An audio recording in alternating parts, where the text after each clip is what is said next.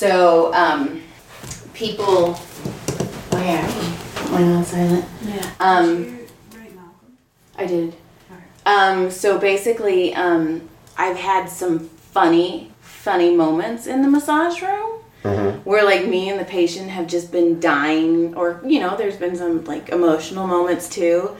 And every time I'd go home and I tell John about it, I was like, holy shit, why didn't I record that? And then I'm trying to bust further into the comedy world, and I'm like, okay, what can, what do I have available to offer comedians?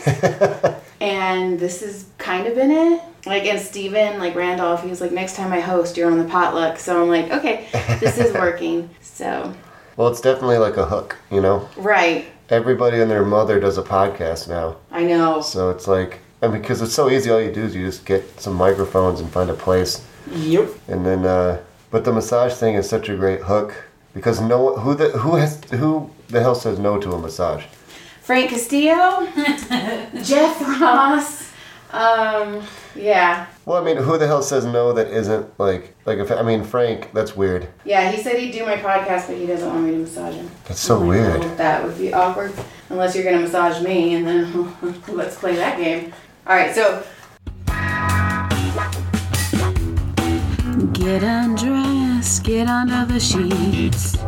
Ooh, you're in for a treat. No, I promise this is not a dream. It's just a happy ending with Joy Eileen.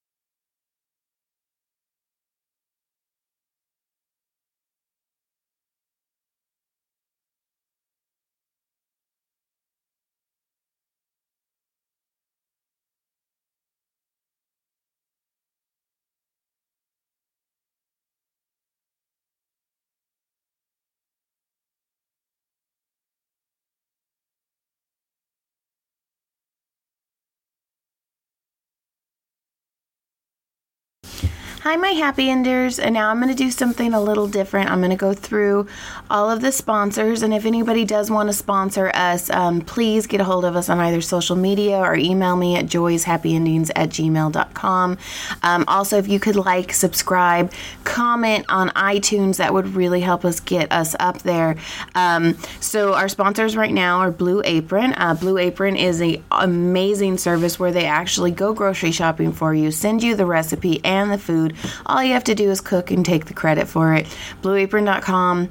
I use, I love it. Uh, they're so simple and the recipes are really cool, so it almost makes you feel a little fancy. But if you go to blueapron.com slash happy endings, which is B L U E A P R O N dot C O M slash H A P P Y E N D I N G S, you get 30% off your first box. Uh, next, we have Famous Smoke Shop. Famous Smoke Shop is a cigar shop, not a, another, well, not those type of smokes, but um, Famous Smoke Shop, it was nice enough to give us two promo codes. So if you use HOT20, which is H O T 20, you get $20 off your purchase of $145 or more, or HOT10, which is H O T 10, you get $10 off your purchase of $85 or more. Then we have Handy app. Handy app is an it's such a cool app guys, because it's you can get anything from it. So if you need somebody to clean your pool, clean your house, if you need somebody to patch a wall, help fix something, it's a handyman. It's like the old school guy where you know maybe the milkman will start showing up again too. Um, but Handy app, if you use promo code AppSave30, which is A P P S A V E 30, you get 30% off your first booking. And then Shoe Dazzle. I love shoes. Shoes are my thing. Shoes are my jam. So Shoe Dazzle, what you do is you take a quiz and then they send you a shoe every month. So and you can pause it if you need to, which I don't understand why you'd want to pause getting shoes. But if you use promo code Happy Shoes, which is H A P P Y S H O E S, you get ten dollars off your first or ten dollar your first box will be ten dollars. Like how cool is that? And then Dollar Days, Dollar Days is a bulk website. I really, really suggest you go look at this website because you're gonna find stuff you didn't know you needed. And you can get shampoo, conditioner, you can just get bulk stuff. It is amazing. And if you go to dollardays.com and use promo code Happy Endings 20, which is H A P P Y E N D I NGS20, you get $20 off a purchase of $200 or more. Or Happy Ending Ship, which is H A P P Y E N D I N G S S H I P, you get a flat fee of shipping for $9.95. Now, these episodes I'm actually I've had these recorded for quite some time. These are open micers and friends and people who are really about to break into the business that helped me start this podcast. So these questions, the interviews are pretty shaky. There's sometimes I don't really know what to do. This is me growing in to the podcast and I feel like the podcast is still growing. So these are really fun episodes. They're, I mean, like I try to make all my episodes very organic, but I hope you enjoy these. And you can always contact us on social media, email gmail dot joys happy endings at gmail.com. And I hope you enjoy. I guess we should introduce ourselves. Okay, so on the table, I have Isaac Allen, Hello. And he has been wanting to be on the table for quite some time. I got a great view of your green toenails right now. Oh my god, don't look at the other big toe. It's chipped. I went to a water park the other Too day. late. I already saw it. Oh, it's freaking me out. Wait. Like I told John, I'm like, we can't have sex until I fix my toenail because with my feet up in the air, all I'm gonna do is fixate You're on gonna- that chip. I'm like, I would have the, we would be the worst sex ever. That's really the difference between like men and women right there is because like a dude could be like, I got my foot cut off yesterday in a tragic accident. And then if they had to have sex and look at their feet, they'd be like, all right, that's, I guess I just don't have a foot now, but let's have sex. Maybe I can put my stump inside of her. yeah, ma- yeah, they'd just be thinking of other, what else can I do this for sexually that isn't too weird? Right? She bends over. Can I put my stump in her asshole? There's a there's a I take it this is an explicit podcast. Yes. Uh, there's a comedian that has like a stub arm, and I know a couple open micers that don't like her, and they call her Stub Hub. No, that's like Brody Stevens' joke. Is it? Yeah, he says that um, he went on a dating site for amputees. And Oh, that's right. StubHub. That's right. Hey, yo, you got it. Hey yo, yes.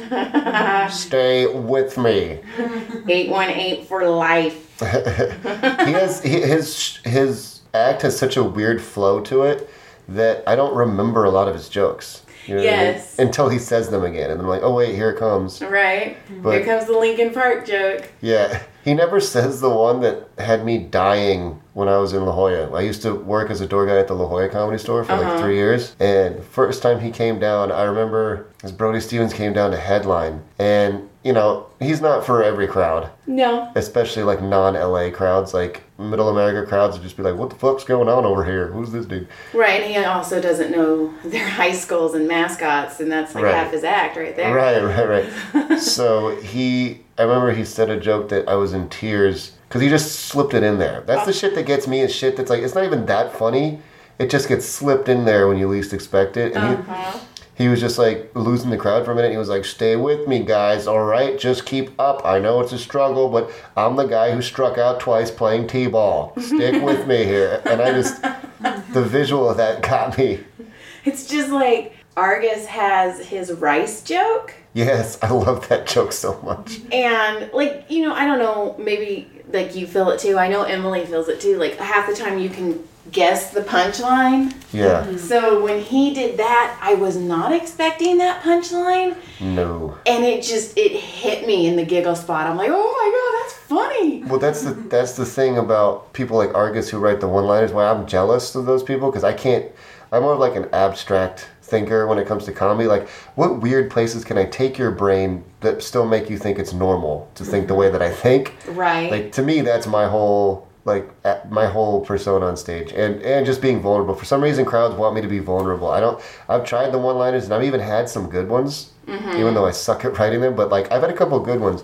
And they almost get nothing every time because for some reason, like people see my face and my demeanor, and they're like, "Tell me all of your tortured troubles in in your life." Right. We want to laugh at them. So, but I like talking about that too. But Argus is like, he helps me a lot with punchlines. Uh huh. I had this uh, this one spoiler alert. I had this bit about a prostate exam where so the premise is that I was 25. I had a sharp shooting pain and I had a prost- I had to get a prostate exam. Seen this before? Yes. Yeah, so you know the bit, right? Uh huh. And the, the and so um, like I don't know if you've heard it before, but uh, basically the guy told me to pull my pants down like right away because it could be serious. Right. It was his first, the Right. first thing he went to. And I was like, uh, I don't know if I'm in that much pain. And he was just like, do it. It could be like really serious. So I did it. He sticks his digit in my butt. And then he pulls his finger out and he goes, All right, your prostate's fine. Quick, pee in this cup. It could be a kidney stone. right. and the first punchline is, Why Why the fuck was that not option number one?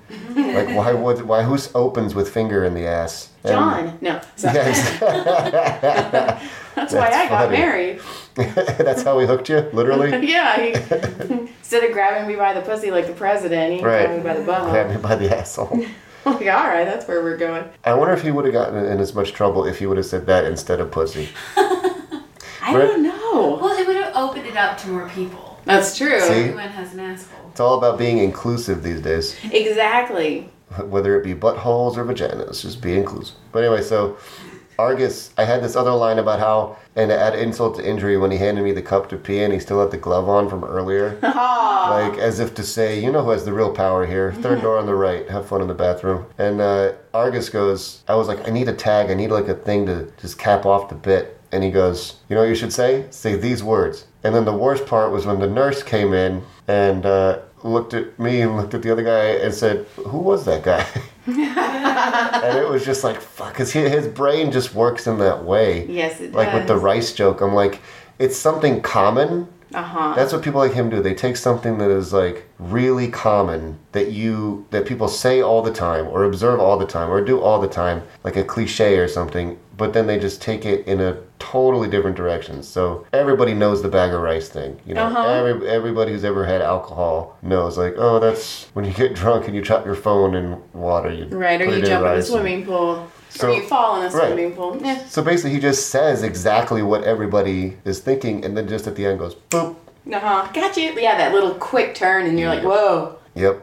That I um I applied for Argus's show, and the application they send it that day. I don't know if you applied for it, but um. Which uh, what do you mean, Argus is his podcast? no, his late night show, late night starring Argus Hamilton. I didn't even know he had a late night.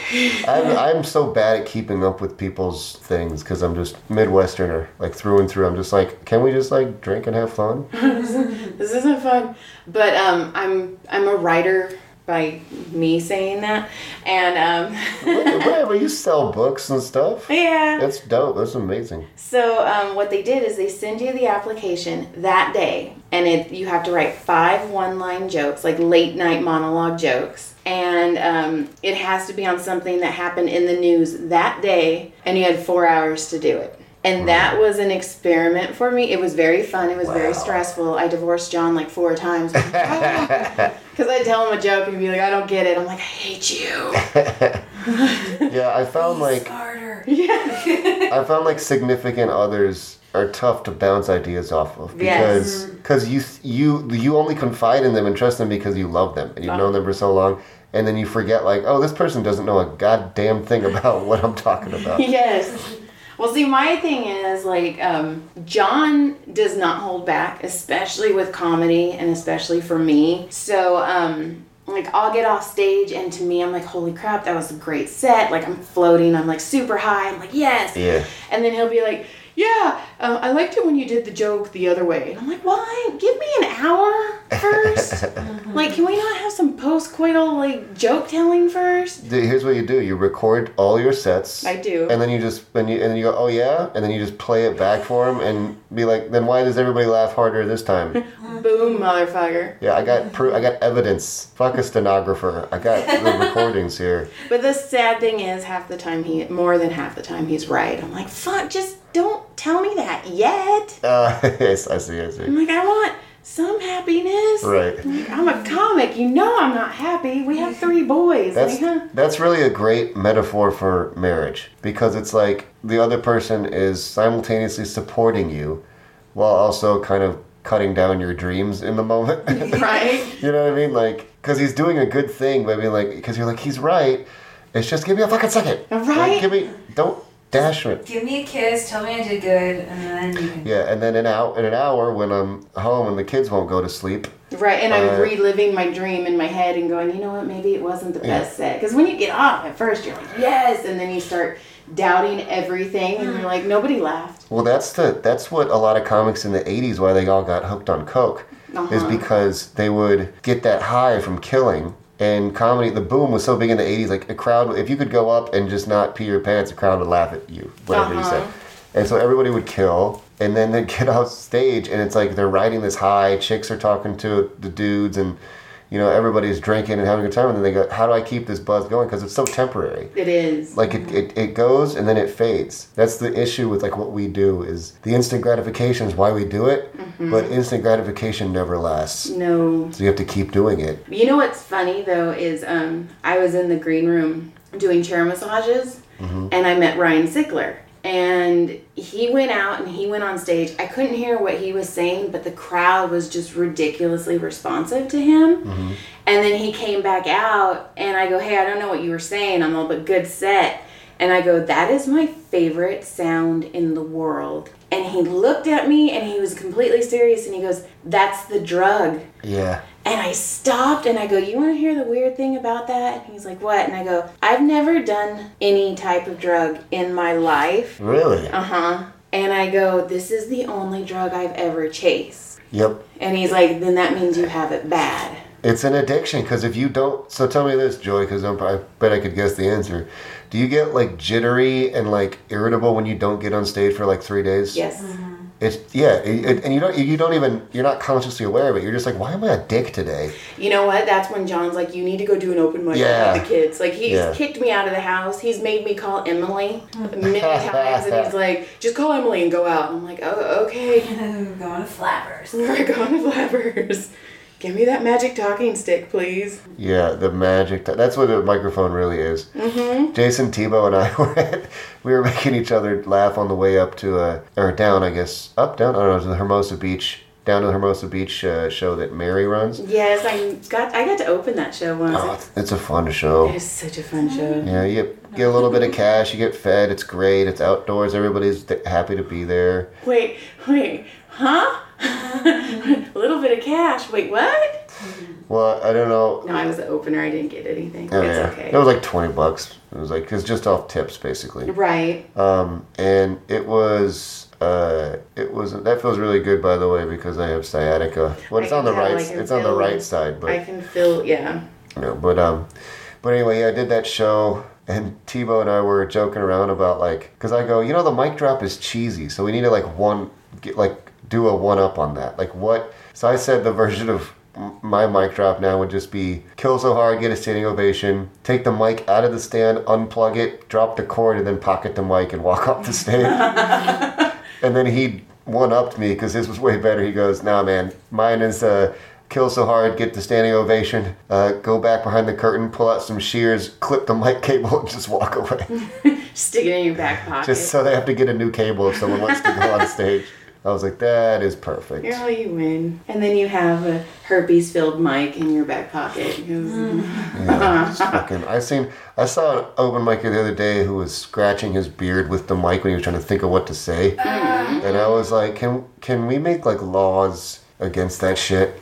I've seen Bobby Lee put it all the way to the back of his throat. Oh God. And I'm all in the original room. I'm all, oh my god, ah. that's the potluck mic. Like, holy Yeah, crap. yeah. We're degenerates. Don't do that. I'm just like because of that now and how sick that comics don't stay home sick. They go out and just get every other comic sick. The comic flu is going around right now Yeah. really bad. That's what I'm like on the tail end of it. I'm like about to be done with it, but it still sucks. Cause so uh, basically now I just never eat the mic anymore. I, which actually is good because then it gives you you start learning how to have freedom with your limbs and be more relaxed instead of holding it up to your face all the time. Uh huh. Um, and then I just do that and talk louder. Right, That's just like project more. Yeah. That was the thing that I found. I went and did an audition at the Ice House, and they didn't have a microphone, and everybody was really, really befuddled by that. But I came, uh, like, I've done theater, and so I was like, just talk loud. Right. just, What was the uh, audition for? Well, it made it sound like it was your first step to uh, get past, like, to, like to start getting like development spots or something like that. Right. But it turned out just to be a bringer show. Yeah, that's what happens. That's why I asked because the Ice House is kind of it's an amazing club. I you never have a bad show at the Ice House. Like if you have a bad show, well, I mean, obviously, I don't know what happens when there's no microphone, Yeah. but it's the crowds are so hot there all the time. It's just crazy. Like I could. You could just go up on stage and just like fart into the mic eight times and get a standing ovation. Like it's crazy. yeah. I've never been to the Ice House. You got to do a show I need there. to do that. Hit up, uh, what is this guy? I think his name is Jan. He books a show, pay you like 30 bucks, and it's, uh, I think it's called Down and Dirty. Okay. And it's for if you have a lot of like dirty, like blue material. Mm-hmm. It's like good for that. And I, I don't have a lot of blue material. I'm actually predominantly clean, but I still, I can like raunch it up. right. you know. So I've done that show a few times, and I always have a good set. Last time I did it, uh, it was in the the first time was in the main room uh, there, and the second time was in that little side room. And the second time, my mom was there with me, and my ex-wife was like trying to text me about stuff and i was like look i'm with my mom right now so i'm not going to focus on this as you could probably guess i'm going through a hard time since you were the cause i didn't say that she was the cause of that but i Right. was just you know it's implied You're all you, she knows. i'm like yeah, yeah like you know bitch come on you got it. You, and you she, know you. she sent me this like long nasty like text and i was like this is great i'm going on stage in like 10 minutes so i'm just going to go on there and read this and do like play-by-play commentary of like what i was thinking as i'm reading it with and my mom was in the crowd Uh-huh. and like the crowd just loved it they loved it that when you go through shit like that the rawness the crowds will love even though what you're saying might not be that clever or funny or smart you'll get big laughs because of the rawness. It's then when that emotion fades, then you're like, oh, I gotta write jokes to this. Right. Like I gotta take what I've been doing and use that as a jumping off point for actual punchlines. and form it. Yeah, that is so funny because ah, like three weeks ago, um, I was about I just got pulled from the bucket, and John calls me, and I'm like, why is John calling me? He never calls me when I'm on open mic. So I grab my phone, and he's like, "What are you doing?" I'm like, "I just got my name pulled from the bucket," and he's like, "Never mind," and I'm like, "What?" And our middle son has ADHD, and every once in a while he has his little meltdowns. Yep. And John's like, he's just having a meltdown. I didn't want to kill him, so I decided to call you. and I'm like, do I need to come home? And he's like, no, no, do your set. You're fine. We've got it. I got him calmed down. I just wanted to hear your voice for a minute. And then he hangs up. And they're like, okay, Aw. welcome to the stage, Joy Eileen. And I'm all, mm. right. Yeah. So I got on stage and I'm like, I need to go. Um, and they're all laughing and I go, yeah, you know, my son has ADHD. And I'm all, and you know, fuck that. And there's this chick on Facebook and it was like so raw and it was just like bouncing back and forth. And I'm all, there's this stupid chick mom on Facebook who talks about how there's no such thing as ADHD and it's just because we don't feed our kids real food, we feed them processed food and we don't make them play outside enough. And I was like, you know what? Fuck her. That woman. Her hair's done, her makeup's done. She's probably showered today. And I'm all, how nice do you think my life would be if all I had to do is shove a piece of broccoli down my kid's throat and make him go ride his bike for an hour? Yeah. I'm like, how nice her life must be if cauliflower solves her goddamn life. And like, I was just so frustrated. And I got off stage, and um, it was Malcolm. He came up to me and gave me a hug, and he's like, "Damn." and I'm all, Yeah. yeah, I probably shouldn't have done that. And he's like, no, no, it was good. I'm all, okay, like, all right. Yep, it's always good in that moment. Like no one, no one will really like, you know, there's no jokes to like remember because people that's what they remember is Uh-huh. jokes. But people will remember like they enjoyed you. Right, and seeing me have a meltdown Yeah. on stage. Yeah, And then I'm like, now I get to go home and deal with that. oh, dude, when I when I went when I, my wife the weekend she asked so she asked for a separation on a Saturday, and then the next Sunday asked for a divorce, like literally the next day. And so I had to go on the road to Sacramento uh, that I think Thursday or Friday, literally that following week. So I was like, it's kind of perfect timing. Like I, I just needed to get out of the fucking apartment. Uh-huh. You know that we were no longer going to be living it together. Right. So I was just like, I can't hang around this area. And then, uh, and then I got a thread in my mouth. Hold on. There we go. And then. Uh, I went there and I was like doing five minutes of like my act or whatever I was featuring. So I was and I was killing. I was doing great. And then I just like looked at the crowd. The laughter died, and I just was like in my head. I was like, I can't not talk about it. uh huh. Like it's so recent. And so I just looked at the crowd and I go, All right, guys, I'm gonna level with you real quick. I don't want to talk about anything that I've prepared because my wife just asked for a divorce like five days ago, and I'm not sure like where I stand right now. And the crowd just got like really quiet, and a couple people gasped, and I was like, "Ooh, this is an interesting energy." Right. Let me- Let's play with this. Let me play with this a little bit. And I ended up coming up with this. I already had an idea for a bit, but that was where I first tried out the Hercules. I don't know if you've heard me do the Hercules bit. I don't know if I About- have or not. I've seen you like four or five times. Yeah, uh, I've kind of not done as much of the divorce stuff lately because I'm just like writing other stuff that I really enjoy. Right. And, like I'm feeling good about it. Um, but the, the that was the first time I tried the bit, and the bit was basically how uh, you learn so many things about yourself going through divorce. And I was like, at the moment, I was going through it, so I was learning. I was like, I'm learning that the worse the breakup, like the bitchier the music I listen to at the gym when I'm working uh-huh. out. Right. Because like any other breakup, I'm lifting weights to like Usher's "You Got It Bad," or I'm like bench pressing to Boyz II Men "End of the Road" or oh. something. I'm like, but this is my first marriage and divorce at 30. Like I'm on a treadmill running to Disney's Hercules. I'm, just, out-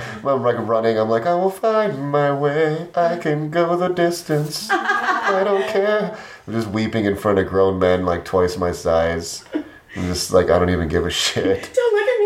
Yeah, no, I, I look at it and then I make like direct eye contact with them, and I'm like, "This is what a real man goes through: This crying, is crying on a treadmill in front of other men." Listening to Disney. And I just like kind of winged that joke right like in Sacramento, and all of a sudden it was just like murdered. Like people were like rocking back and forth in their seats laughing, and I was going, "I'm not used to getting this kind of laugh. Like I've I've killed before, mm-hmm. but there's something different about these laughs I'm getting, and I like it a lot." It's more meaningful. Whatever these laughs are, they're more meaningful. I can't describe it. It's just that it's it's like people aren't just laughing, like they're throwing their head back and like shaking their head, like they're like they're replaying every bad decision they've ever made in their life. Right. like I've been there. Some people are leaning forward with their hands on their knees, like laughing, but with their head in their hands, so you can't tell if they're crying or laughing. Right, both. A little bit of Yeah, both. and I was just like, this is what I want from now on. I want these laughs. I love that. So how when did you start comedy? I started comedy about six years ago, so 2000 and what's it, 18 right now, so mm. 2012 ish Okay. in San Diego. And uh, I, because I gave up on doing music basically, and I still was doing music stuff too. And like even while I had done stand up, I was doing. Um, uh, I went to Ecuador to play with my band. Okay, I was gonna ask because you have the tattoo. Oh yeah, yeah, yeah. Okay, so what mu- okay, we'll get back to the comedy stuff. But what music, how when was that? How does that? Like what kind of music? Uh, so I've been basically playing like percussion and drums and stuff since I was like, you know, in, in like middle school, basically. Okay. And uh, I've always been a, like a drummer at heart, but I just I knew melody and theory from like learning how, how to play the xylophone and marimba and all that stuff. So I that that's like that makes you a really good. It's a really good asset as a drummer to know melody because then you understand when other people are playing, they want you to be less busy or more busy, and you kind of understand exactly what they want. Because mm-hmm. they're like, oh, I'm switching. It's it's a one four five progression. We're gonna go you know, CFG. So I go, oh, so like basically like pop drums. Like you want something just basically four on the floor, and they're like, oh yeah, like they like because I because I get what one four five is. Okay. It's the, it's it's in like ninety seven percent of songs on the radio. okay. That's like the progression they use. So I studied music in high school. I was in drumline, so you went to band camp. and uh, yep, went to band camp. I went to band camp too. Uh, I didn't finger anybody. I Uh, passed out in band camp. Yeah, there's been a, there was a few of those because it got where Where were you? Hold on. So where did you live when you were doing band camp? Madera. So Fresno? You know Fresno? Yeah, Fresno. Yeah, you were just there. Yeah, it was fun. Yeah. oh, you, you didn't die. I didn't. Uh, I thought I was going to. It was like a hundred and was it say a hundred and five was like the, what it got to eventually. Yeah. Yeah, but so wait, where were we? We were Band camp. So band camp, yeah.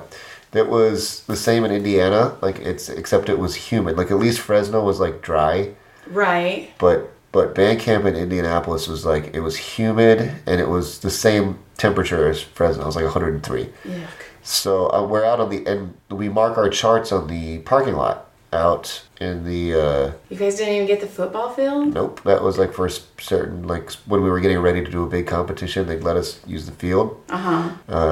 Because it's just a lot harder to march. You know, it is a lot harder to march on the field than the parking lot. It is, yeah. But but we also needed a place where we could write down our our uh, uh, charts with glass chalk. For those listeners out there who don't know what charts is, that's where you have to start and stop when you walk and move. because you're in formation. Yes, and if you overshoot, you look really dumb sticking out of the formation, or you'll run into someone with a flute.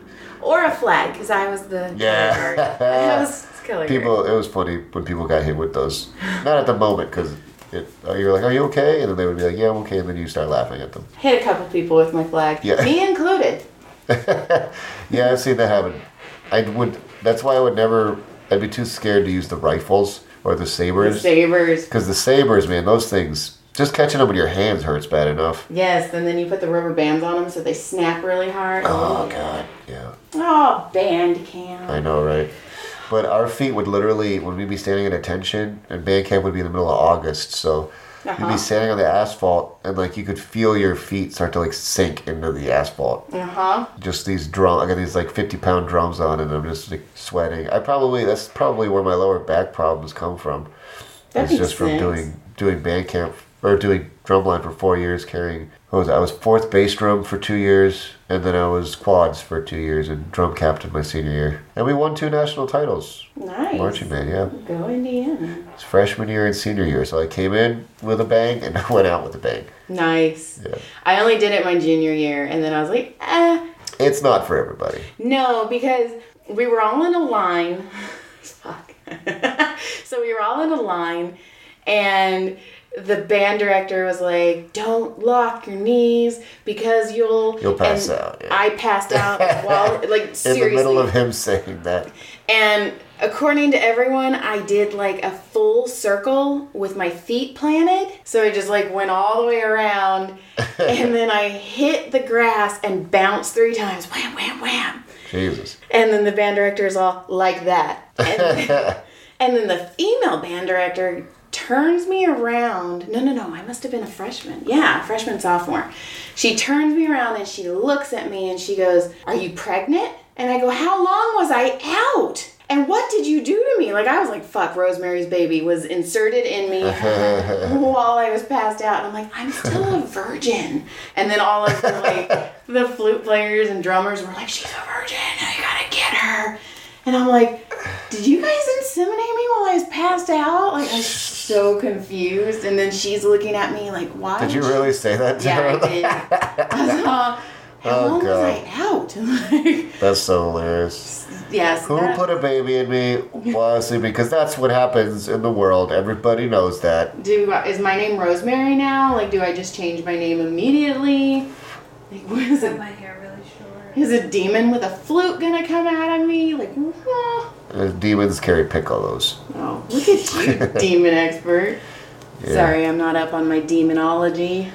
No, it's alright. I, uh, I know plenty about demons.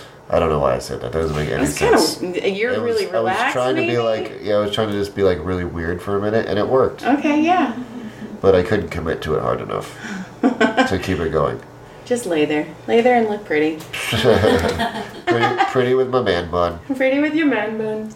Okay, so music. Yeah, so music was uh it was like the one thing I could always go back. I was like super serious for a while about it to the point where it annoyed people cuz anyone who's like super serious about music it's just annoying where they're just like, "Oh, excuse me, but that's actually influenced by the baroque period." And you're like, "Hey, how about you shut the fuck up forever?" I'm gonna go jump off a bridge and die.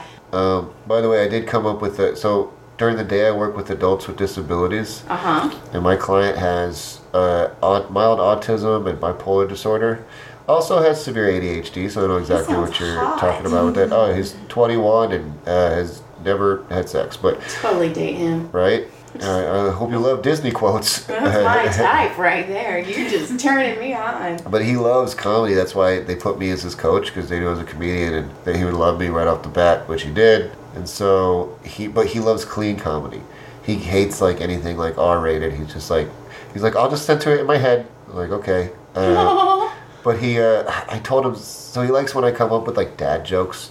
Uh I'll come up with these little daddy dad jokes and tell him. And I'm trying to remember the one I told him. I said something like, uh, "Why why couldn't the what is it? Why couldn't a mid-century cellist play his instrument?"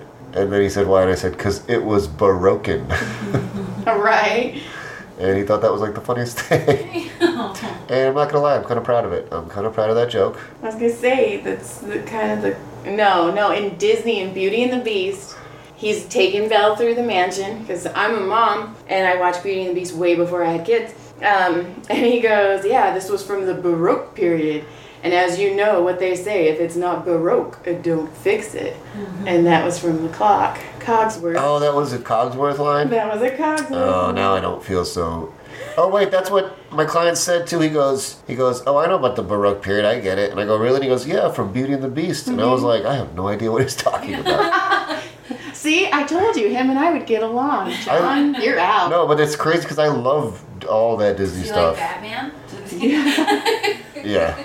Because I do have the Batman tramp stamp. Oh yeah. Yeah, It's the bat signal. it's right above the Batcave. Um, Whenever, whenever, whenever. Hold on, hold on. Wait, I got one. So whenever your husband is behind you and you're you're like, hey, don't put it in my ass, and he's like. All right, I, I won't do it. And then you turn around and you go, swear to me. promise. Swear to me, Robin. You want to hear the grossest joke I ever told? Yes, I do. It's so dumb. All I know is this needs to start being in every podcast that I do. I need to know the grossest joke every comedian on the table has told. Yes. What did you feel that pop? I did that feel was that good. pop. That was a good one. Uh, all right, so I used to do this bit on stage. It was so du- it actually worked pretty well, but it was just so dumb and gross. I stopped doing it. And I go, I like to go down a woman on a woman when she's on her period because I have a little fun with it. I go down and then I turn my head to the left and I turn my head to the right, and then I come up. I go, why so serious? it's so stupid, but it made me laugh a lot. trying to think of the dirtiest joke I told, and there's so many. Mine are just super inappropriate. Like I talk about like selling my kid's butthole to the highest bidder, probably. the pedophile. And then all these comics were like, "Joy, you took it too far." I'm like, "Bitch, you're comics. You can't afford my kid's asshole anyway. Like, calm down." Wait, so how long have you been doing stand up? Uh, it's kind of weird. So I did it for my 32nd birthday, just uh, because I wanted to. So five minutes, haha, comedy, um, five dollars. And then I didn't do it for years later. And then I was massaging a guy, and he we were just having so much fun on the massage table, joking around, not that type of fun. And um, he's like, "Joy, you're so funny," and he's like, "You're so fast." He's like, "You need to do comedy." And I'm like, "Hey, I tried it once." And I was, he's like, "What about it?" And I'm like, "It was fun. Like I did five minute set. First time I got on stage, I did not bomb." And he was like, you need to take stand-up classes. And i'm like oh all right whatever. And then the next day he called me and he's like hey i got you in a stand-up class. His name's tom clark. He's super awesome. And then i did stand-up with tom clark. I did his two of his classes. I did um, 101 and 102 and then i showcased at the improv. And that was like two years later so 34 and then like 35 i would do like maybe a show every two months at flappers. And then this year in january john's like joy I have your New Year's resolution. And I'm like, bitch, if you tell me I need to lose weight, I'm gonna stab you with this fork after I eat this cake. I would think he would know better. Yeah, just in case. And then he's like, no, you need to either, you need to start doing more comedy. He's like, you enjoy it, you have fun doing it. He's like, but this doing it twice a month or once a month every two months Yeah, or something, whatever. And then I started doing open mics. Like he actually got online and found open mics for me. And then we started Yep. hanging out more at the comedy store and getting to know all the door guys. And you guys are amazingly nice to us. And, you know, the door guys are kind of starting to take me under their wing. And And then I just, out of the whim, because I kept telling people, I was like, my first Netflix special isn't going to be me pulling people out of the audience and massaging them. And then just doing crowd work on them. And then somebody's like, You, you know, are you ever going to do a podcast? And I'm like, Well, I have this podcast idea where I massage comedians. And then I was like batting it around. And then finally, the guy who gave me that microphone, he's like, You're massaging me, we're recording it, and you're going to start your podcast. And then I started doing that and now I've been in like green rooms and doing massage in green rooms. I got to massage Wanda Sykes. Um, totally dorked out on Maz Jobrani. Yeah, you told me about that. Yeah, so um, yeah, so now it's like massage now with comedy, and now I'm getting in further with comedy. So it's just been a weird. Yeah, it's a, the way that you get in with comedy is so crazy. Yeah. It's so it's so particular just to like you. It's like everyone thinks there's some that's what I've learned is when people say there's a certain formula, like I don't believe them unless I really unless they're like an 18 year veteran headliner that knows their shit. But even then, in And 18 even the- years, yeah. it's changed. Yep, yep, yep. I mean, if you're gonna just do clubs around the country, it's all kind of the same. But even then, it's like you know, you have Instagram stars that think they can do 20 minutes of comedy that sell out mm. clubs on the road and then bomb for 20 minutes. Jeremy Piven. Sorry. Yeah, he's fucking terrible, dude. That we just watched him last night, and I was, I saw him live one time, and Joy was like, "What? He does comedy?" And I was like, "Yep." Looked it up and went, "Oh my gosh." And then I was like, wait, I still haven't seen him do comedy yet, so. It's not good. It's like watching the like a person from the Special Olympics try and play in the actual Olympics. Right? Like it's like, oh, he's got some of the skills, but they're just underdeveloped. And the whole thing was he was he was waiting for the celebrity. Like I'm a celebrity, I'm gonna get the celebrity laughs, which a lot of it he did. Yeah, yeah. But he at least was like, I'll give him this. He uh, like knows he sucks. Like Does he? does. Like, Okay, well, that I've heard him talk good. about it, but the other problem is, is he'll talk shit about other successful comics. Like, Mm. oh, they're only you know successful because of this and that, and da da da. It's like, like I think he's like I don't know. I don't want to speak out of turn, but I think he's got beef with uh, like Dalia. Like he talk, or at least he talks shit about Dalia. And I'm like, look, I, I Dalia's not my favorite. I don't think any of his jokes are really that great, but he is an undeniable beast of comedy. Like, Yeah. like everything works for him. His, he's got the funny voice. He's got the funny mannerisms. He's got the energy. He's got the inflection. He's got the laugh. He's got the confidence. He's got the confidence, and he's got he's got. And then there's you know he at least sells jokes really well and can have some really decent punchlines. right. So like so like uh. Don't kick me. No, I won't. But like, if you ever watch his like five minutes he did on Lopez tonight, it was like years ago. That was one of my. f- That's like hands down my favorite set I've ever seen of his. Which one's that? Because I've seen the um, He- Cuban one. That one makes me get. And the drunk girls. Yeah, that's Where the. do I park? Because Yeah. I say that all the time. Where do I park? Yeah, I'm. I'm trying to remember the Lopez tonight. He did some bit about uh. oh, About Ja- uh, Japanese people always like add syllables to like words because he talked about recording his voice like and like I have to do laundry like recording on the thing be like I have to do laundry. Click. And then he like every time he plays it back he just hates his voice. Mm-hmm. and every time he plays it back he's like uh, I have to do laundry at the 3 p.m. he's like why when did I become a Japanese man on the other side of this recording? And then it, he goes into this bit about like like Japanese people adding syllables. So he goes you know how they say McDonald's?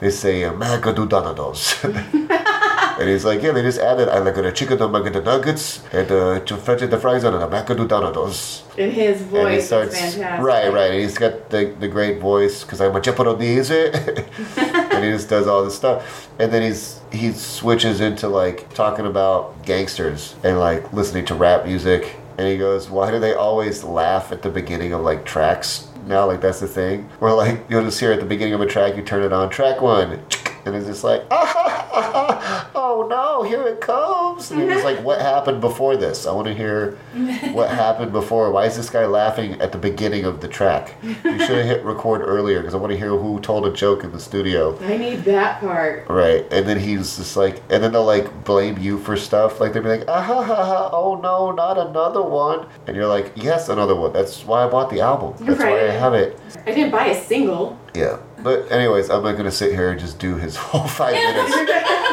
But that was my favorite Damn set of his. It was like the perfect combination between like like his persona and the jokes and his voice and all that stuff. Okay, now let's get back to how. Okay, so you, because I interrupted you because I had to know about music. Um, comedy. How did you start? Uh, depression. Okay. I'm pretty. I'm pretty sure that if you really dig into it, a hundred percent of people. Oh, that kind of hurts. Uh, A hundred percent of people that start comedy do it because of some sort of depression. I completely concur. Yeah. It's. I mean, even if you're like a generally upbeat person and you're starting comedy, it's like there's something about just hating everything that makes you start comedy, like about your life, not just like indiscriminately hating everything, but just being like this. I don't like where my life is. I don't like where it's headed. I don't like the people around me. I don't like who I am. I don't like who I am, and you just when you think about that, And for some suck. reason, No. yeah, my kids, I'm gonna sell them to an orphanage. uh, but you end up just, I, it, for me, it was I was working like a what was supposed to be a nine to five that ended up being like a fucking like six to like eight. Like it was just like 14 hour days. It was a shitty lab job. I was making okay money and I was surviving fine, but I was just like drinking all the time because like it was the only way I could cope with like just like you know going to work and being in this mundane life now. Like I had no girlfriend. She had just moved. She moved. Uh, where'd she move to? Pennsylvania to do teach for America. And like I, I literally like it was one of the saddest days. Like I was really. We were already said we love each other and all this stuff. And then she was debating not taking the, the gig because she was gonna stay and keep dating me. Uh-huh. And I was like, it was literally like rom com shit. Like I shot myself in the foot because I was like, you know what? You do what's right for you. I I would never be like I'd never get rid of the guilt if you stayed for me and this didn't work out. And I just have to be like the bigger man and just say you do what you have to do regardless of me. Right. And so she was like, I really appreciate that. I think I'm gonna go. And I was like, well, Isaac, you dumb, dumbass, you fucked that one up. And uh, so I literally like drove her to the airport and like watched her flight like leave. Like it was just the saddest fucking thing. And this wasn't the ex-wife, right? No, no, no. This is way before that. Okay. And so I ended up. Uh, it was some other white girl, and Fucking white girls. They all look the same. uh, no, they don't all look the same. They all they all act the same. That's what it is. Okay. I'm in a rut, is what I'm trying to tell you, Joy. Touche. I'm in a white girl rut here, and I have a crush. We are like potholes. Uh, yeah, just just just poking holes in all the wheels. Uh, Well, then we need to talk later, and I'll tell you where you should poke holes, and maybe the white girls will stay. yeah. uh, or I could just stop dating white girls. That's true. If you Uh, ever need a wing woman, I am fan. Are you good? Oh yeah. Because here's the thing, I always fuck up because I always project my insecurities. So I just end up going like, ah, that that chick doesn't want me. And then later I find out like, dude, that chick really wanted to bang you. She wanted you And to I touch would- her pothole Yeah, exactly. She wanted me to fill her pothole, and grab her by the butthole. grab her by the puss butt hole, like a So you're bowling just going bowling with white girls Just, now. just bowling white chicks. It's gonna be the name of my first special. there you go. bowling white chicks. And then, uh, but yeah, so I ended up, she, you know, she left. Obviously, we broke up. And then uh, I cried like a bitch on the way home from the airport. And then uh, I got that job. And it was fine at first because I just needed something to make money. And then I just ended up hating that job. The music thing was kind of like faltering. I hadn't really made it the way I thought I would at that point, And I was just depressed. And I remember always enjoying stand up. And I always liked watching it and I was enamored by bits. Like I'm one of those people that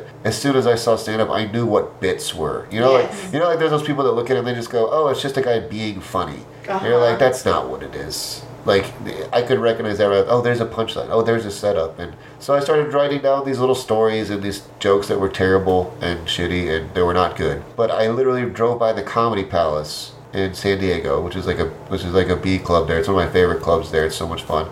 Uh, you get the weirdest clientele out there sometimes too, which makes it even more fun. That's why I liked Hooters on Hollywood. Dude, They that one's come- great. I love that show. They just shut it down. I'm What? Yeah. Like the Comedy Chow show and like Steven's show, they shut it Yeah, down. it's gone. What the fuck? They got new management and they Oh. want the oh. top room for football. Oh, get the fuck out of here! That's what the bottom room was for. I know. It was my favorite. Honestly, that stage is where I felt most comfortable. It's a ghetto. It's a ghetto OR. Yes. It's what it is. It's my love favorite. It's it was the best. That's sad. Sorry, I didn't mean to break you down. Oh, that's fine. It just like it bums me out when a good, good show, like shows, you know, pop up and go down like fucking whackable. Uh-huh. But when it's a good show, it makes you feel really bad. I agree. Okay, Uh, so you're driving my comedy palace. Sorry, I didn't mean. Drive by the Comedy Palace. I looked at it. I I looked at my little notebook where I write down my dumb thoughts, and I just went fuck it, and I did like a U-turn, and it just happened to be open mic night that night. Faraz Ozel was hosting. All right. This was back when he was like nobody too. He was just like local local hotshot. Like he was Oh, local yeah. funny guy. And uh, I remember he just was like, yeah, yeah, yeah. I just I was like, can I actually go up tonight or do I have to sign up? And he was like, no, no, you can just sign up here. You'll just, you'll just be way down the list. And I go, okay, that's fine. Like I had to. I think that helps that I had a good attitude about it. Uh huh. Like I, I, because you know how annoying people can be, but sometimes you just, I give people the benefit of the doubt when they just start. Like if I'm hosting and they got a lot of questions, because I'm like, they just don't know yet. They don't know uh-huh. the etiquette. But so many comedians can be so judgmental, like, ugh, I'm never gonna put that guy on stage. He's just always asking me, da da da. It's like just to be honest with these fucking people. Exactly. Like we're all common, so I just go, like when people bother me, I go, look, man, I'll get to you when I get to you. Uh, just to let you know, if you want to get up, it's probably best not to come bother me during when you see that I'm busy. And then they'll be like, oh shit, sorry, my bad. And you're like, no, it's cool. Just now you know. Right now So you've been aware. Yeah, if you do it again, now it, then I'll be annoyed. Mm-hmm. So he threw me up. I there was actually like 20 real people in the crowd at the That's open mic. cool. It was weird, and so I went up and I was deathly nervous for the first three seconds. Because with music, you can have like guitars and drums cover up. Like if you fuck up a lyric or whatever, or if the drummer kind of misses a beat or a stick falls out of his hand, like the other instruments still go. And plus, you have something to lean on. When you're up there, it's just It's you just and the you. magic talking stick. Yep. So, uh, but as soon as I started speaking my first words, it was fine. Uh huh. And I did five minutes, and the material was god awful. But I got last because I knew stage presence through doing music, so I could sell sell it. I sold the jokes, the terrible jokes, and I had a decent set. And I, like you said, I got that high, that, that uh-huh. buzz, and that was it. I was just like, I called one of my friends who lives here in LA now, and I was just like, I have to keep doing this. Yep. He was like, "Oh, you did stand up?" And he was, he started doing stand up like a year before that. And I go, "Yes," and I don't want to stop. Yeah. I like, I never want to stop doing this. I don't. This feeling, whatever this is, I want it. I want wanna it keep It's fine. No, I yes, I completely understand that. But I agree. Like you go in different ways. Like the Hermosa Beach show. Eric and I were talking, and he's like, "Hey, are you going to the Hermosa Beach show?" And I'm like, "Oh yeah, I'm all John, and I love that show. We love support, and we like to support people. I like seeing people succeed. I mean, if they deserve Yeah, it. yeah, yeah, yeah. Well, yeah. and then Eric looked at me and he goes, You know what? I'm going to let you open. I'm going to give you five minutes. And I go, I didn't ask for it because I didn't want him to think I was that type of person. Right, right, right, right. That's why I'm giving it to you because you weren't asking. You were genuinely going to support me and be there. And I'm like, I love that show. I love Mary and Donald. And he's like, Yeah. Yeah, you're opening. And I'm like, Okay. So I've gone about it like really slowly and low key. Yeah, you're doing it the right way. You're, you're not imposing, but you're being there, Right. And I'm, be- I'm doing it my way, not and you're engaging people. The way other people should do it, but this is the way I feel comfortable. I feel good about myself when I go to bed at night. Well, Yeah. kind of maybe. Well, at least this aspect of it. And um, you know, I'm like, okay, I didn't palm, I didn't bug. Like I'm cool, and I fit. And when I do get spots, I'm like, okay, I feel good. Like I'm good. See, it was it's a little harder for me because so I found the way my the way that I get into things with people like get into it is people people can read me like a book like whatever about even if I'm like trying to act happy like people can tell when I'm sad Uh-huh. like I wear my emotions on my sleeve and I don't I wish I could hide it better but I just can't And that's you. and so what I literally had to do was just like even when I was acting like hey whatever in the parking lot if I was working loud or talking to paid regulars I would they could still feel it and I talked to some door guys about it. They're like, no, Isaac, you have a great vibe, like when you're around people. But when you start to get bummed out, it's like really. It, basically, they were saying like it's really bums everyone else out, and they just don't want to be around you. And I'm like, well, but I'm I'm not really bummed out. I'm and they said we can tell, like you're. You so it. I've literally why I say it's harder. what I had to do is I literally had to change my perspective on life to like start getting people to actually want to be around me. Okay. So I've just started embracing the struggle more, and I started. I know that's like the fucking cheesiest white girl hashtag embrace the struggle. but it's But- true though. Yeah, you have to, and like it was really because Eric Myers, Okay. which I told you about how he was crashing with me because uh, he relapsed again, and he was. I, I let him stay with me to detox and sweat it all out, and you know, took him. We went out for coffee to write jokes and stuff, and that guy writes for an hour a day. That's why he's so fucking good, by the way. He's 18 year vet, and he writes for an hour a day. Yes. But but he kept telling me he was like Isaac. I've known I've known you since you were like three years into doing comedy. You're like from San Diego. It's where I met him. And he's like, now you're working up here. You earned it. You deserve it. He goes, you're you're complaining to me about all these. You know, how do you get spots? And you know, you don't want to be jealous of other people, but you always end up there because it's just hard not to sometimes when you're around it and mm-hmm. you know you're funny and stuff. And he goes, look, just embrace like you know you're funny enough. Just talk to these people. Be persistent. Like don't back down. And when you you know don't take no for like for the you know pe- people are gonna br- brush you off the first time a lot. Probably the second third and fourth time. And he was telling me all these stories about you know how long it took him to get past and at the store and, and how to become a you know a regular headliner at these other clubs. And he was like i was sending emails out like crazy and just getting rejected. And he's like dude i've been doing this 16 years. How is this happening? And he's like then eventually you just wear them down. And, I- and i'm like well i don't think that way uh-huh. because i'm a midwestern kid who just likes to i don't want to impose on anyone and he's like well then you better get used to it because Right. because they know what the they know what the deal is these bookers these people like they know what it is and they can they they're trying to test you Right. and so he just gave me a lot of insight on like just embracing the bullshit you're gonna have to go through because you're just you're funny enough and you know that so you just know you're gonna have to go through some shit Right. and you'll be a better comic and a person for it probably That's true. he, but he also it also helps when a headliner like him gives you uh, like a, a nugget of hope Yes. and what he said to me was, he goes, Isaac, you're you're funny enough. He's like, first of all, I want you to feature for me when we go to Tampa. nice And so I'm going there Halloween to feature for him, and I'm going Saturday this weekend to do a guest spot in, in uh, Stir Crazy in Phoenix to try like showcase a little bit for the guy there. Okay. And uh, yeah, he was he was basically telling me like just you're funny enough that if you listen to me and everything I say, you'll be full time on the road in like a year. Okay. And I was like, dude, that would be my dream. He was, I'm like, I don't even care if I make less than I make now. Like, as long as I'm surviving Uh-huh. and I'm just doing comedy related stuff, I will be the happiest person ever. Because then I could, I could go, I could call my mom and dad and say with confidence, Mom, Dad, I'm a comedian. Right. Exactly. Like, for real this time. Well, okay. So how did you meet your now ex-wife? Because you were doing comedy then, right? Yeah, I, I actually headlined the back room of. A strip club. the, Tell me she yeah, was a stripper. Of Deja Vu, no. uh, the back room of a com- of the Comedy Palace. They started doing shows in the back room, and it was like, this is what should have been a red flag right up the bat. Was she was dating the guy who produced the show, Uh-huh. and then like after I got done performing, like she like broke up with him like the next day, and then like hit me up, Oh yeah. and I was like, Girl, yeah, I'm gonna marry her.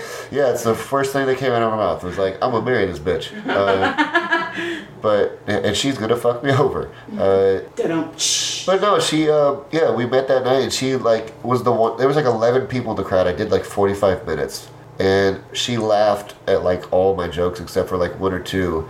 And I was on this big like anti woman mindset at that point in time. Like some other chick would whatever pissed me off about something, and I just ranted girls. about it. Yeah, fucking white girls, dude. White girls named Stephanie in particular. For some reason, I, I always get those. But uh, anyway, she she came. I, I said what's up to her afterwards, and I was just like, that was back when I had a lot of confidence with women too. Okay. Not so much right now. Uh, working on it, but wing woman, you're there for Wing me. woman. You know. Boom. Uh, and she told me she had broken up the next day, like with that guy, and I just like asked her out immediately, and like we fell in love in like a week, and I let her know on like our third date. I was like, look, within the next like six months, I'm gonna move to either LA or New York City to pursue this dream of mine, and if you can't do that with me, I'm going to need to know now so I can end this. Uh, I just don't want I don't want to be like to have any guilt and like problems between us. So it'd be better to end it now if it's gonna end. And she was like, "No, I'm all in. Like I'll move with you. We'll get a little place together." Da da da. And then when we got divorced, she, I'm not joking. She literally said, "You know, the more I thought about it, the more I was like, I don't think I could be with someone in this industry." Ooh. I was like, bitch, the third date, I asked you. I told you. You should have just said no, and we could have avoided this. it was a spoiler alert right there. Yeah, seriously. Like I'm telling you the ending of this story. If you don't like Right. it, stop reading now. well, but that's how you learn how like conniving some people can be.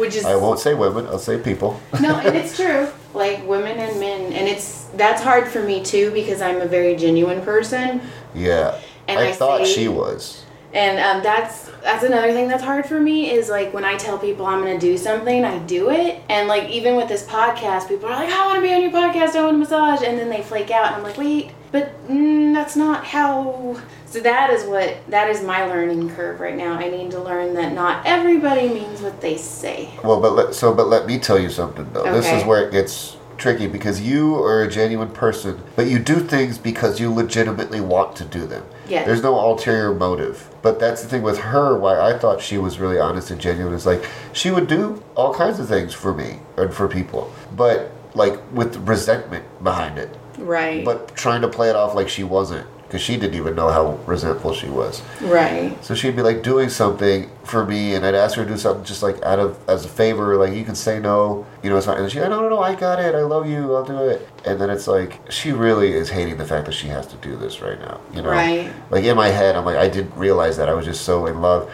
and being in that relationship and getting divorced uh, taught me one very important thing. And both of you ladies could probably back me up on this. Uh, it's more important to see what you don't have in common with someone than what you do. Yes. John and I are the complete opposites. Like, he took the four and a half year plan in high school. I graduated and did the high school graduation speech and went straight into college. And I've never done drugs. John's done enough for both of us. And yeah, we're the complete opposites. But when it comes to stuff that I need, like him being supportive, him being behind my dreams, Yep. Like he's been to almost every author signing, every show, big Yep. show I've done. And yeah, it's important. And that's what matters. On that deeper scale, are you guys, that's where it's like, are you guys on the same level? Are you guys vibing? Do you have the same understanding of the principles of your relationship and how they work? And are you going to grow together? Right. You're not the same person you Right. were 10 years ago. and you Exactly. be. You don't want to be. Like, who wants to be the same person? Yeah, and she like admitted she married me for like my potential, like at the end of the marriage, and I was like, that's the worst reason to marry anybody. You know, John, that is so funny. John's ex wife told him, I married you because of the person you wanted to be. Like, Right. your dreams. Right, right. And I was like, what a cuntwad Yep. right there. Yep. And it, what a cunty thing to say at the end. Yes. Like, like if you say that at the beginning, then I go, oh, so we should not be together, right? right. We or, should probably. or she's not going to this. like me if I don't achieve what I want to achieve. Um,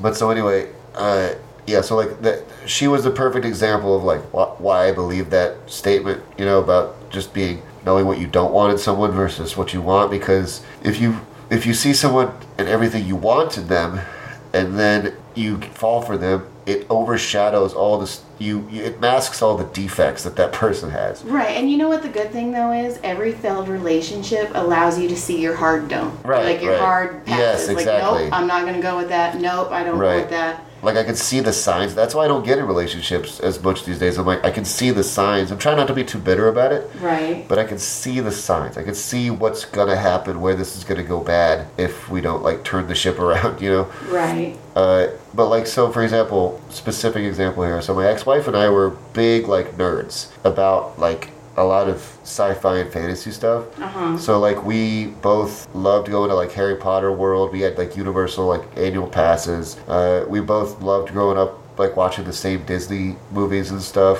Uh-huh. we're both musicians, so we would like we would play together and like harmonize, and I'd play guitar and she'd sing, and we harmonize. and like we sounded really good. Like people would tip us, and like fucking, you know, people loved us. Right. And then, and we were like Lord of the Rings nerds. Like we had all these Lord of the Rings themed stuff in our house. Like our vows, get this, our vows when we got married were like very Lord, like very Lord, like literally one of her lines was like, like I know that you will be my king on the way to Mordor. to, Holy like all the shit. demons, all the none of the orcs in the world can like like we were that the nerdy. demonology stuff right there. There we go, full circle, bitches. And we were literally that dorky. But I loved it. I loved every aspect of it because I could be myself around her uninhibited. Uh huh. And what I thought was that she wasn't judging me. And I'm not gonna like say that it's all her fault. It's like 99%. No, but seriously. but, Okay. but no, like I, I had a like a I never ever ever have hit a woman. I never will. But I have a temper, and I would we I you know get into we'd get in shouting matches sometimes. But her abuse from her childhood and from her ex-husband before me and like physical abuse emotional abuse she's just like a tortured soul and I didn't figure out until we got divorced, like how she's got like certain suicidal tendencies and like all this stuff. I just wasn't aware of how deep it ran, you know. Right. So then we ended up. Uh, it's at this point I look at it like I dodged a bullet, you know, because now I have the freedom to do what I want, free of judgment. There's no like, like I start thinking. My dad was like, "Could you imagine?" Isaac, if you would have had a kid with her, Right. or if you would have continued, like you know, continued down this path with her, like how bad things would have. You'd have been like forty and achieved like nothing from your dreams. Right. And now, now that she's been, we've been divorced for like a year to a year and a half now. Like all of a sudden, I'm like booking all this stuff. Like There you go. I've been hanging out with like Taylor Williamson. Thank you. And uh, like he wants to take me to La Jolla to feature or to open like Thanksgiving weekend. And you know, um, like I said, I'm going with Eric to Tampa. Right. Uh, some guy saw my last set on Potluck this past Monday and came up to me and was like, "I run this show in Palm Springs. I'll pay you like 300 bucks to headline." Hell yeah. And I was like, "Dude, it's all it's all starting to come together now." Good. Good. And that's how it should be. And that is the happy ending. Yay! So say all your Twitter stuff and then we will end on this. Good God, it's hot. Um, Twitter stuff. Or anything. at Isaac Allen, I S A K A L L E N. Uh, on Twitter, on Instagram, it's at the Isaac Allen. That's the word the, than what I said earlier. There you go. Uh, and I do a podcast that I'm going to have Joy and Emily on at some point Yes. called Board with Comics, B O A R D. Uh, you can subscribe on iTunes and also uh, sign up on Patreon for only $5 a month. You get all the unlimited uh, bonus footage, which includes like video and then the extra interview portion that's not on the iTunes version. And basically, it's B O A R D. We play board games with comedians. Nice. And it's a lot of fun. There's a lot of shit talking and a lot of accusations, like with your family. That's awesome. Uh, yeah, and it's a good time. Other than that, yeah, like I said, I'm just gigging around. Come to the comedy store every Monday. It's free. Yay. All right. Hope you relax. Goodbye. Thank you. I'm relaxed. All right, that was that episode, and I hope you guys enjoyed it. Please like, subscribe, anything, especially on iTunes. I really need to get my iTunes up. Um, follow me on social media. Email me if you have anything or any suggestions.